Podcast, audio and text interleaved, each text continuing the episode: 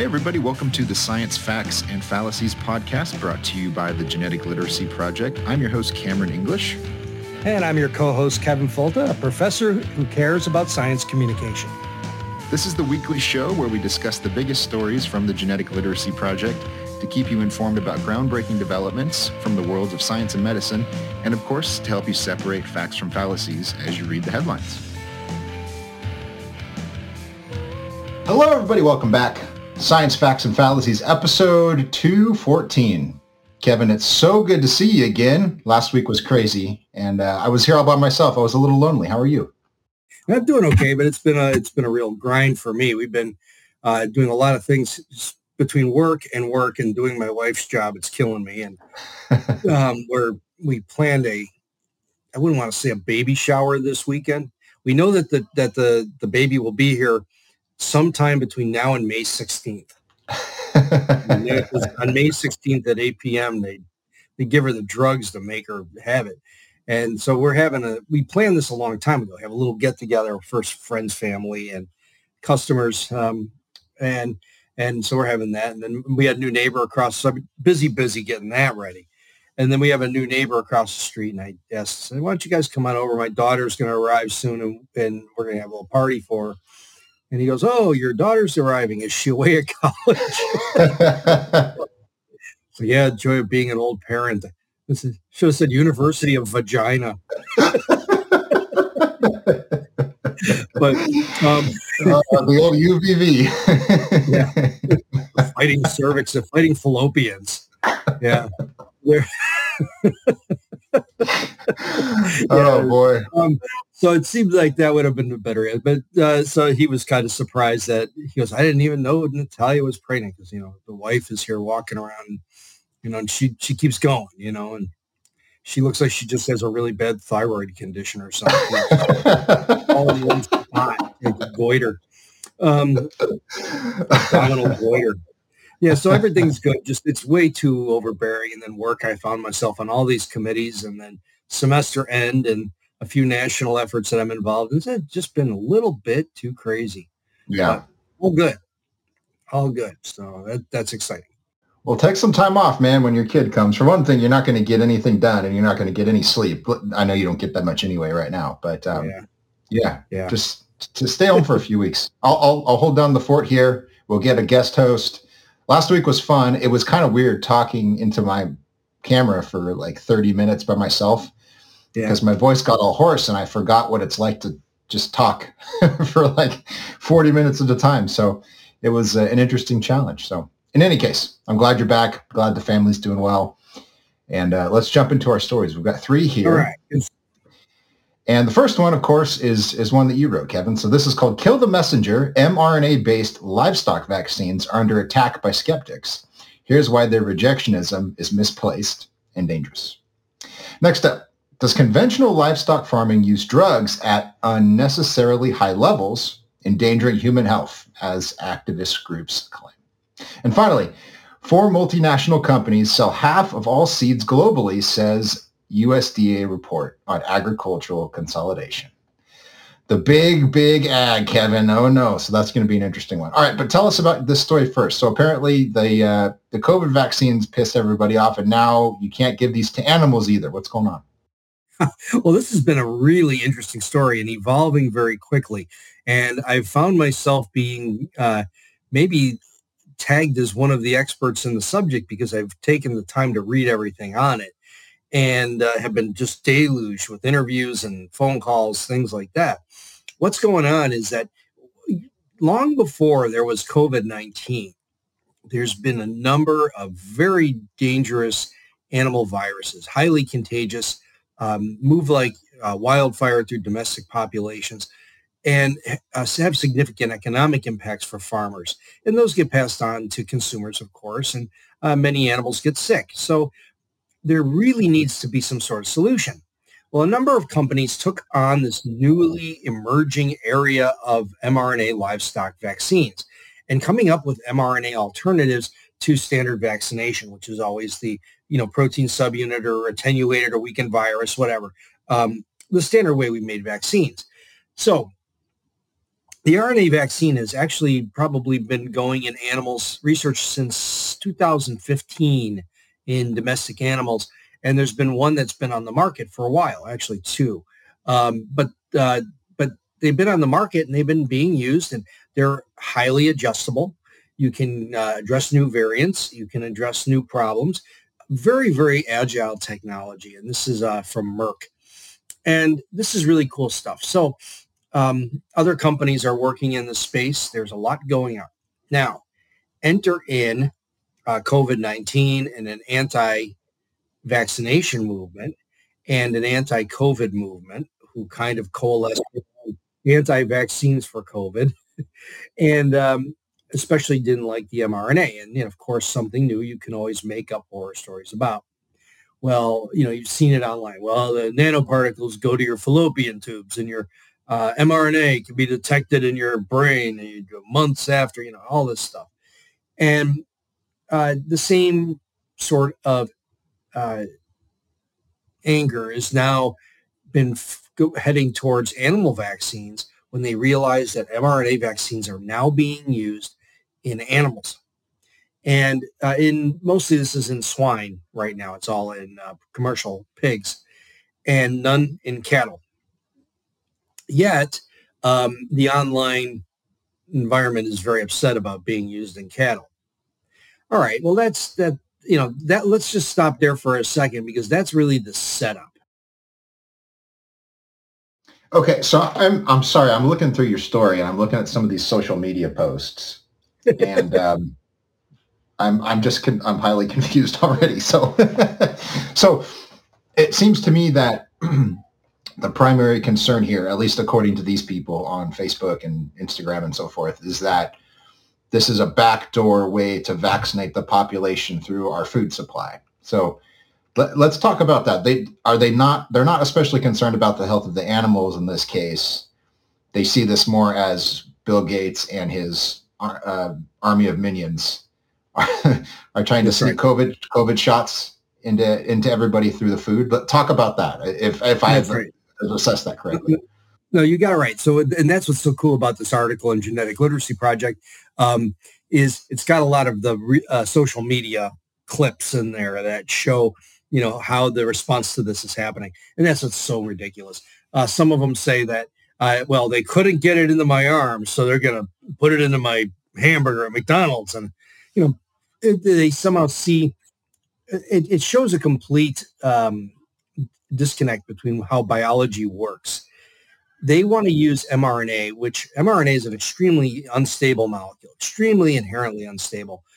You inject this into the animal, into a muscle, it makes an antigen that gives it uh, resistance against a given disease or disorder, know, virus or pathogen. And, um, and then the RNA goes away and the protein goes away and the lipid nanoparticles are long gone. But somehow folks believe that if you eat the meat from an animal that's been injected with this stuff, that you're going to receive the vaccine, the mRNA hanging around somehow, um, that moved to an entire animal somehow, uh, even though it's you know very unstable and breaks down quickly. So this is uh, now a movement that says the mRNA vaccine is still alive and still around and hanging around the cow, and uh, they're never been injected into cows commercially. Um, and so the big problem with this is that now you've got legislators going, well, wait a minute, we can't have this.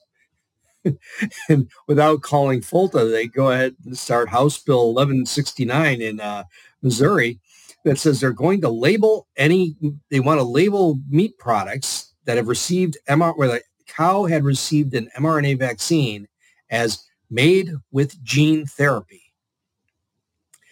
So mRNA vaccines are not gene therapy. They do not make changes to DNA. They do not affect anything like that. Yet they want to label it that way in Missouri um, if the animal received the mRNA vaccine. So, I mean, this has just got, from the public side, that's crazy, to the politicians getting involved, to the fact that this is great technology that can really help farmers. I mean, this is just an amazing story to me. It just blows me away. Yeah, so this is strange. So I definitely want to talk about the the the benefits for animal welfare and then the economic benefits to agriculture. These are important to talk about, but just fill in the the molecular biology for me, Kevin. So messenger RNA isn't a isn't a set thing. It's not like, oh, there's one mRNA molecule and it it's all the same, right? Right. RNA is the intermediary between DNA and, and protein, right? And uh, I always get transcription and translation mixed up, but mRNA is there in the middle.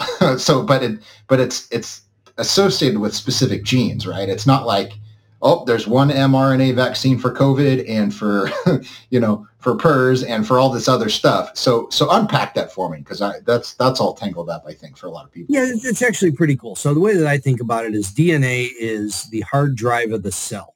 Right. It, it is to the cell what your hard drive is to the computer. It's the master place of all the information, the blueprint that makes you you. It's tucked away in the nucleus, put away and organized and stored away and different files are only available different information is only accessed at different times right it's it, it's depends on what program you run you know and, and that's dna rna is a transient form of the information in dna so specific parts specific programs run.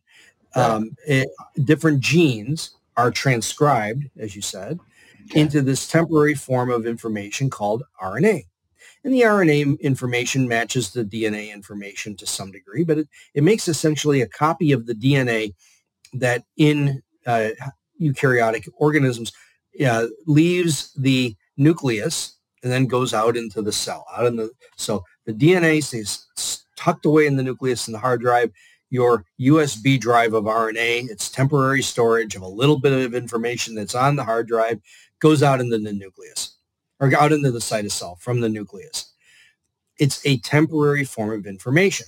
And while that RNA is moving out to the to the cytoplasm, the outside of the cell, it's um, well the, the inside of the cell, but it, not the nucleus.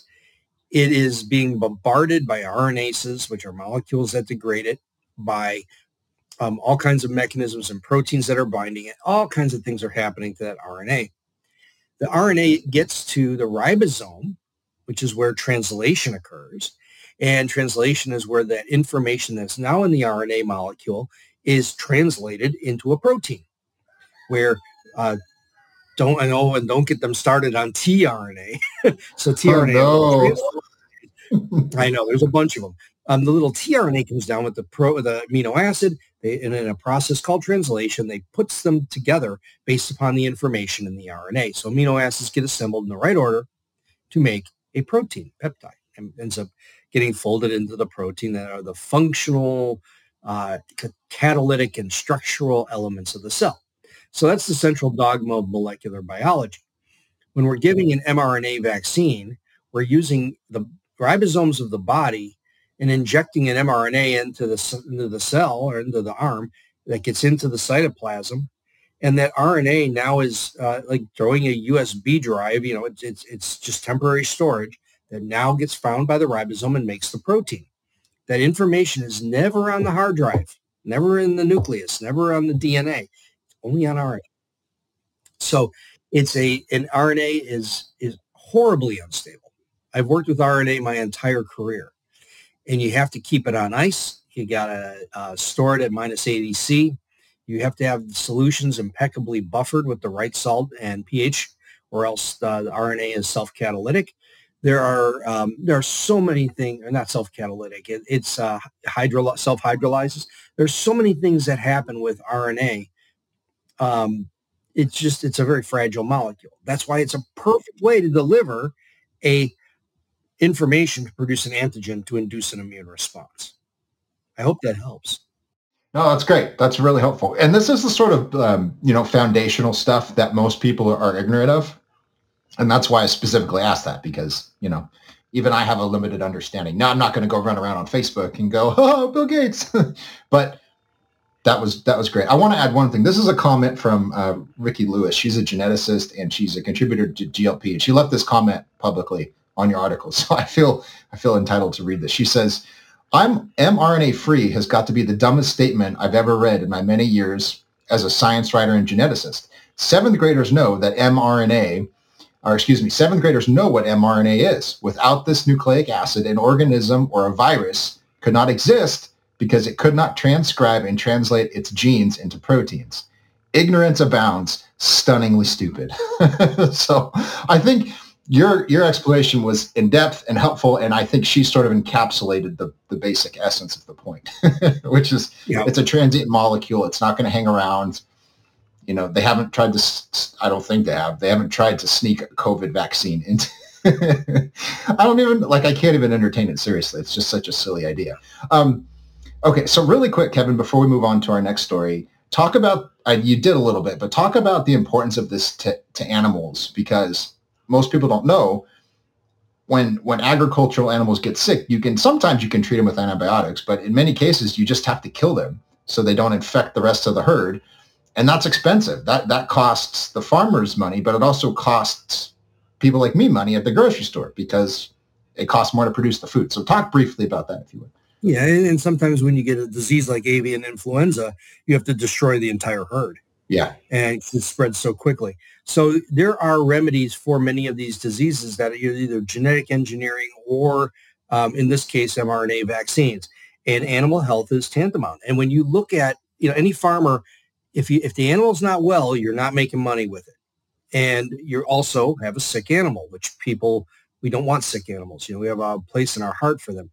Um, the the disease spectrums that's covered, things that they haven't been able to address in other ways.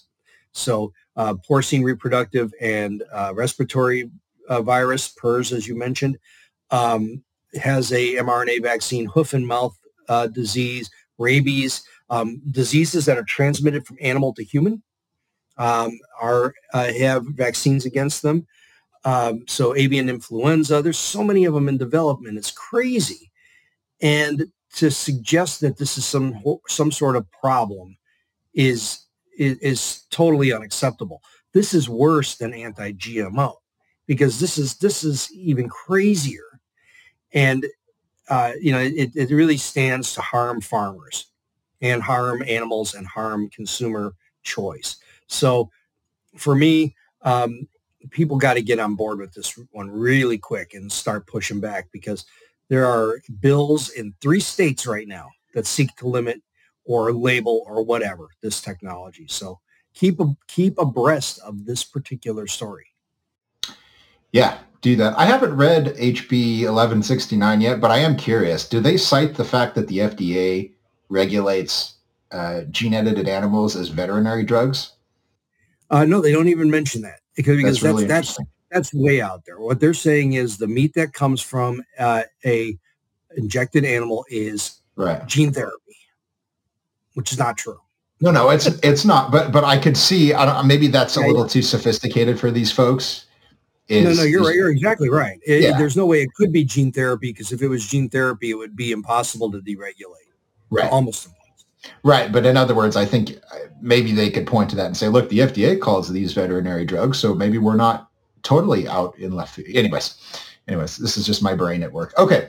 All right. So uh, conventional livestock related story. Um, are, are we just stuffing our animals full of drugs, Kevin? Well, it's this goes back to that idea of uh, are you um, uh, you hear the story all the time that uh, animal agriculture is just pumping animals full of drugs. Just like when they say farmers are dousing their their fields in chemicals or whatever. And really what you got to remember is that all of these things cost money and no one's going to give drugs unnecessarily. Um, in the old days, you could use subtherapeutic levels of certain antibiotics and get a bump in uh, and hang out weight of a pea, a dress out weight of a pig at the end or whatever but it isn't that doesn't work so much anymore because genetics are so good they grow so fast it doesn't matter what if you give them a little extra bump um, they're already growing as fast as they can. And so this came from harriet the story is by harriet bartlett. Um, it was written about an article that was in scientific reports. And it's a peer-reviewed study that says that um, do, do different types of animal agriculture have uh, reflect in terms of the yield and how does all of this relate to land use and um, antibiotic use? And are the more intensive antibiotic uses um, using more land and, and is that really resulting in more production? And they looked at pork mostly because uh, pork is something using something like 8.5% of arable land in the world for domestic um, domestic pork. And um, the idea here was that they looked at um, antimicrobial use, antibiotic use. Uh, they, they, looked at um, land use, other different facets, and they looked in different cropping or different cropping systems, different animal husbandry systems. So, uh, and these are a little bit of cryptic um, terminology to those of us in, in the U.S., but they have uh, what they call red tractor. They have a couple other ones that, uh, or some that are uh, organic, and these different me- these different standards for animal husbandry each have their own boundaries with respect to antibiotic use and land use. And basically what they found in the article was uh, it really, there wasn't any relationship that they could see between uh, the better producers, the higher producers, the ones that use land more efficiently and uh, more intensive antibiotic use. It just wasn't true. And what you found was that it seemed to be a smattering that across different disciplines, different types of farming, there were high points and low points and different people used it in different ways. So their their punchline was there really wasn't any hard evidence to indicate that more intensive animal agriculture uses more antimicrobials. So in other words, the big scandal, the big scare is more or less non-existent. so here's the here's the summary from uh, from the authors. She writes: the results of our study found only weak evidence to support this claim, and importantly, we found several farms which combined high yields and low antibiotic use. Such production systems may provide a guide to meeting a predicted doubling of demand for meat protein by 2050 in the most sustainable way. So that's so interesting, right? Because the argument have has been for years from the Soil Association and Friends of the Earth and Earth Worshippers Anonymous, whatever, that you know, in order to supply this meat that you all can't stop eating, they're just stuffing antibiotics into pigs, into cows. that's not happening. So you know, I, I, I, mean, I'm sure you have more thoughtful things to say, Kevin, but I, as far as I'm concerned, it's you know, not really. It is, it is what it is yeah, it, it's it's just a ridiculous claim. I mean, I always thought it was because I know people who are animal producers, and the last thing you want to do is have to treat animals that are un- unnecessarily, right? Yeah, um, you, you, use it as prescribed when it's prescribed, when it's necessary. Um, it's a pain to have to vaccinate animals. It uh, costs a lot of money. You got to have people to do it. Yeah, um, my space, we do it. I do it, and it sucks. Um, but we do it for different reasons. You know, uh, day old chicks get vaccinated against a number of diseases, but there are some, but um, there, the, there are, uh, I almost fell back in mRNA vaccines. uh, but it's, it's, uh, it's necessary to treat a sick animal. And that goes without, without saying. Um, but that goes back to husbandry practices much more than it does anything else. People who have good uh, standard operating procedures on the farm don't get sick animals in the first place. So that's uh, that's really the big deal. Yeah, yeah. A couple of things that just occurred to me, and um, I think it's important people know these these things because I, don't have an opinion on something if you don't know about it. so so all of these drugs are very tightly regulated by the FDA, as Kevin just alluded to. A veterinarian has to prescribe them and then I don't know who has to administer them. Kevin, maybe you know. It sounds like someone with your background is allowed to administer them, but yeah. you can't. Yeah, you can't just go down to Walgreens and be like, "Hey, give me that antibiotic that's also for human use. I need to make my pigs fatter." it doesn't. It doesn't work that way. And then there's there's big food producers like Tyson and some of these other companies, and and the companies they serve like um, I don't know, like Burger, I don't know, like these big fast food places, they're all very sensitive to this antibiotic issue because they know people are concerned about it. So in other words, you have the federal regulators, then you have the biggest industry players that are all paying very careful attention to this. So in other words, there's just a giant disconnect between what's actually happening and what the activist groups are whining about. So yeah, you know, it's another it's another day, I guess. Anyways, um, yeah. All right. Th- there's no crisis. That's all I got to say, Kevin. So let's talk about uh, multinational companies. The, the Man, it's just a day for bad nonsense myths, huh? yeah, this is this one's an important one because the reality is we've seen insane co- uh, consolidation in this area. Um, back when the 1980s and 90s, I used to ride a bicycle and I'd ride out in rural areas out in Illinois. And uh, when you rode out by, you know, DeKalb to uh, Kaneland or, you know, down in the Mendota and these areas, I used to ride all these long country roads you would go by all the different signs for, for farms. You go by, you know, the different corn that was being trialed. And there were thousands or hundreds of names. And it was really fun to see them. I kind of grooved on them a little bit. I thought they were pretty cool. So I always was looking at the, the different breeds of corn, different varieties that were being trialed and different companies that made them.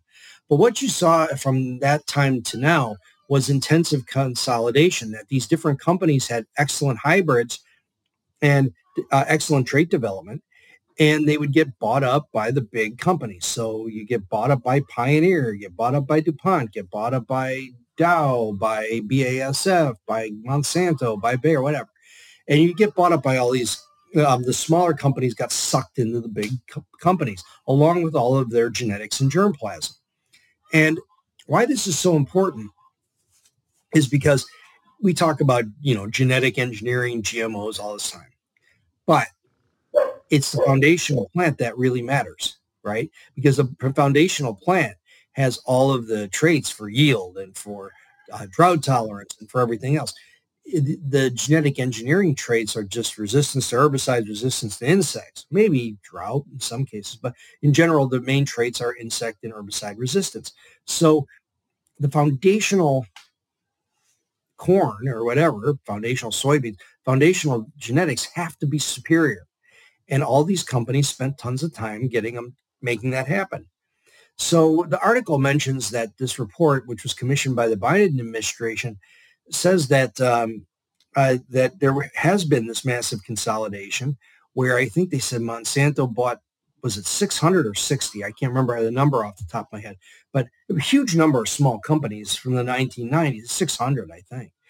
And the idea was they bought all of this material and then the big companies get very good at, so now it's boiled down to, from the big 100 to the big 12 to the big six to the big four. So there's four major companies right now, right? You got your Bayer Corteva, which is Dow DuPont, uh, BASF, and um, the other one, uh, Syngenta ChemChina. And, th- and they sell 50% of the world's seed. And so the concern is, okay, you've got four companies which have all the IP, they have all the seeds. This looks like a problem from an antitrust, uh, you know, monopoly standpoint.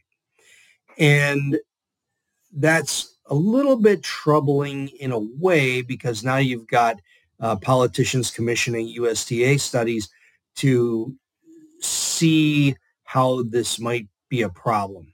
And they concluded that it is problematic because smaller companies can't get the genetics out or can't get have access to the genetics because of the way they structure patents and things around us patented seeds. So let me stop there for a second and hear your thoughts. But I've got a few more really important thoughts on this. I, it's it's a troubling article in a lot of ways. Okay. Yeah. Well, a couple things to add. And again, correct me if I'm wrong. I'm not a not an expert on this or real frankly anything we talk about. But um, I think that there's a tendency to freak out about the size of big companies or big industries, and sometimes that's a problem, as you said. But here's this is from uh, 2018. This was a study done by the uh, Organization for Economic Cooperation and Development. And they what they found because the big concern is is or at least one of the big concerns is that you have this consolidation in the seed industry, and then prices rise because these companies control everything. So they can charge whatever they want. Farmers are out there whim, and consumers are even you know more helpless.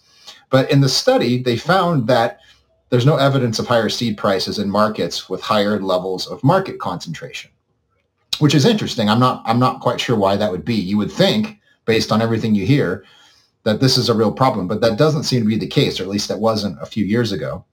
So that's something I'd like your thoughts on. Um, and then the other thing is that if if people are concerned about market domination like this, then you need to um, reform the regulatory system. You need to make it less expensive and less onerous to get a new seed to market. And this is one of the reasons I, we've talked about this too. This is one of the reasons um, CRISPR and these other gene editing techniques are so important is because it's easier to use. It's not as costly. You can do things much faster. So this is going to open up the market in that there'll be more competitors to come up against Bayer and these other big companies. Um, so I'll stop there. Those are just two things that I've I've observed on on numerous occasions, and and lots of people have. But it seems that perhaps the problem is overblown in some circumstances. And also, if you want to address it, you don't need the USDA to come. You don't need a giant monopoly force like the government to come in. That's even more powerful than these companies are.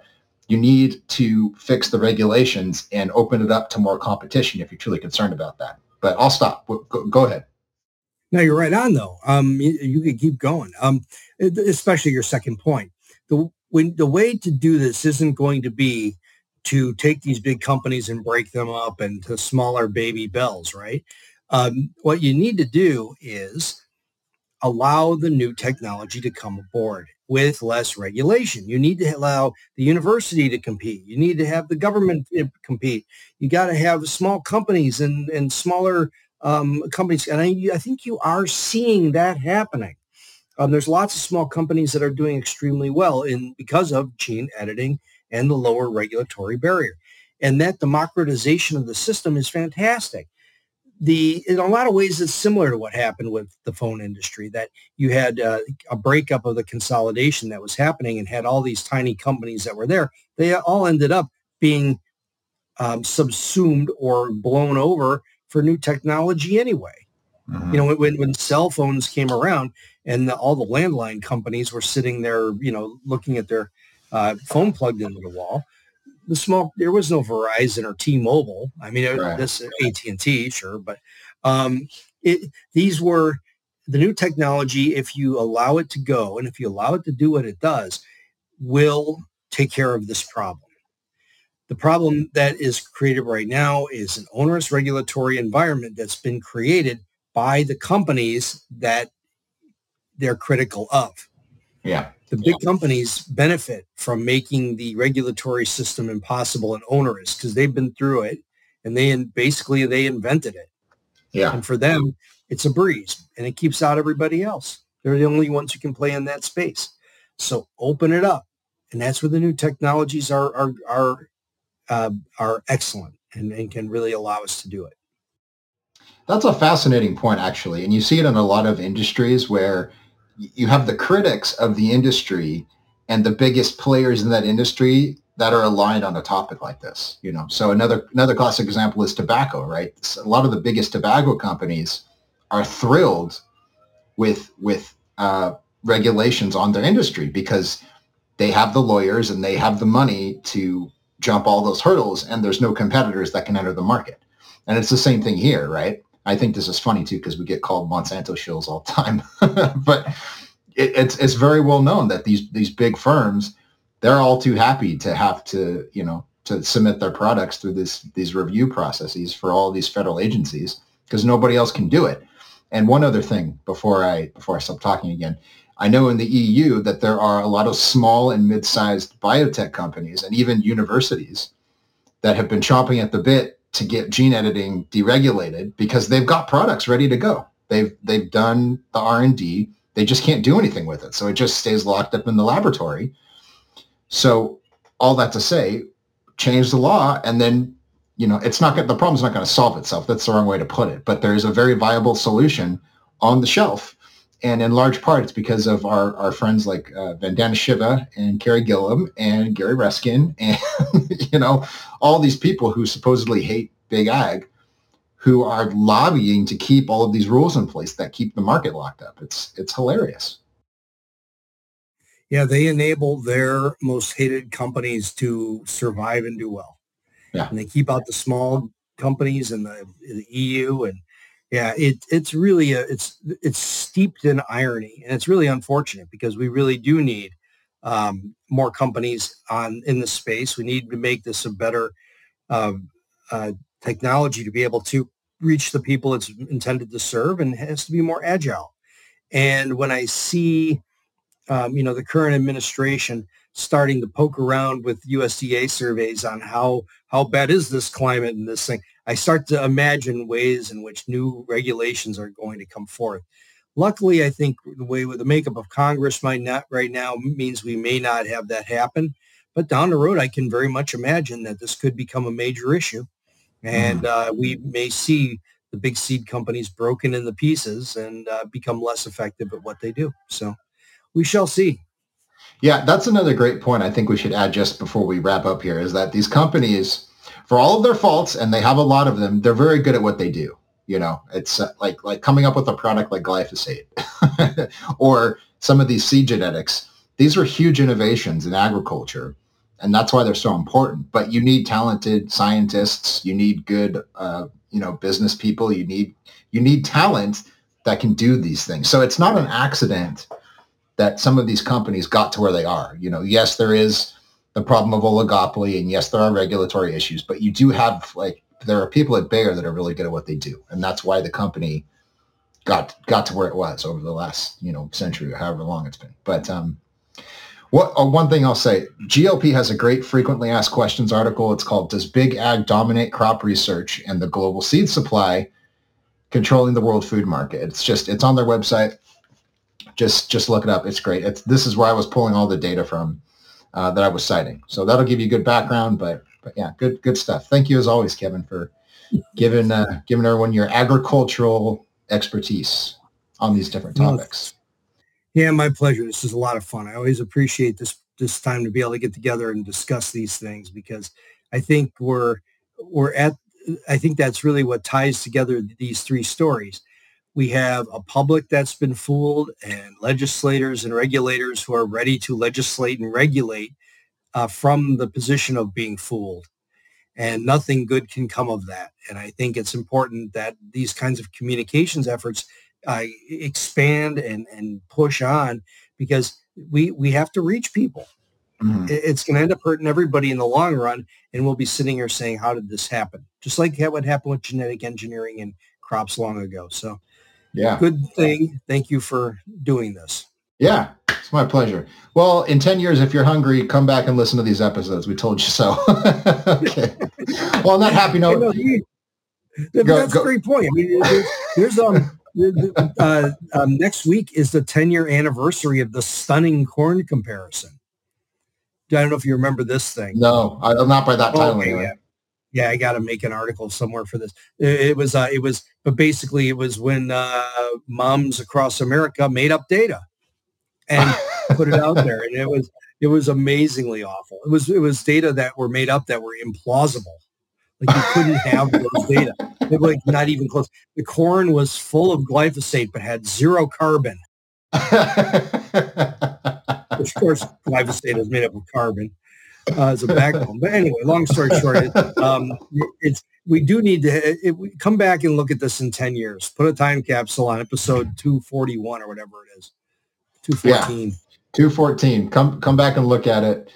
And uh, that's great. All right. Well, we're done for the week. Follow us right. on Twitter at Kevin Folta at CamJ English. If you want to ask questions or call us stupid or, or talk about the show, we'd love to love to interact with you.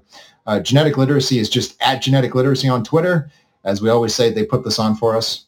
So we're very grateful. And with that, we will see you next time for 215.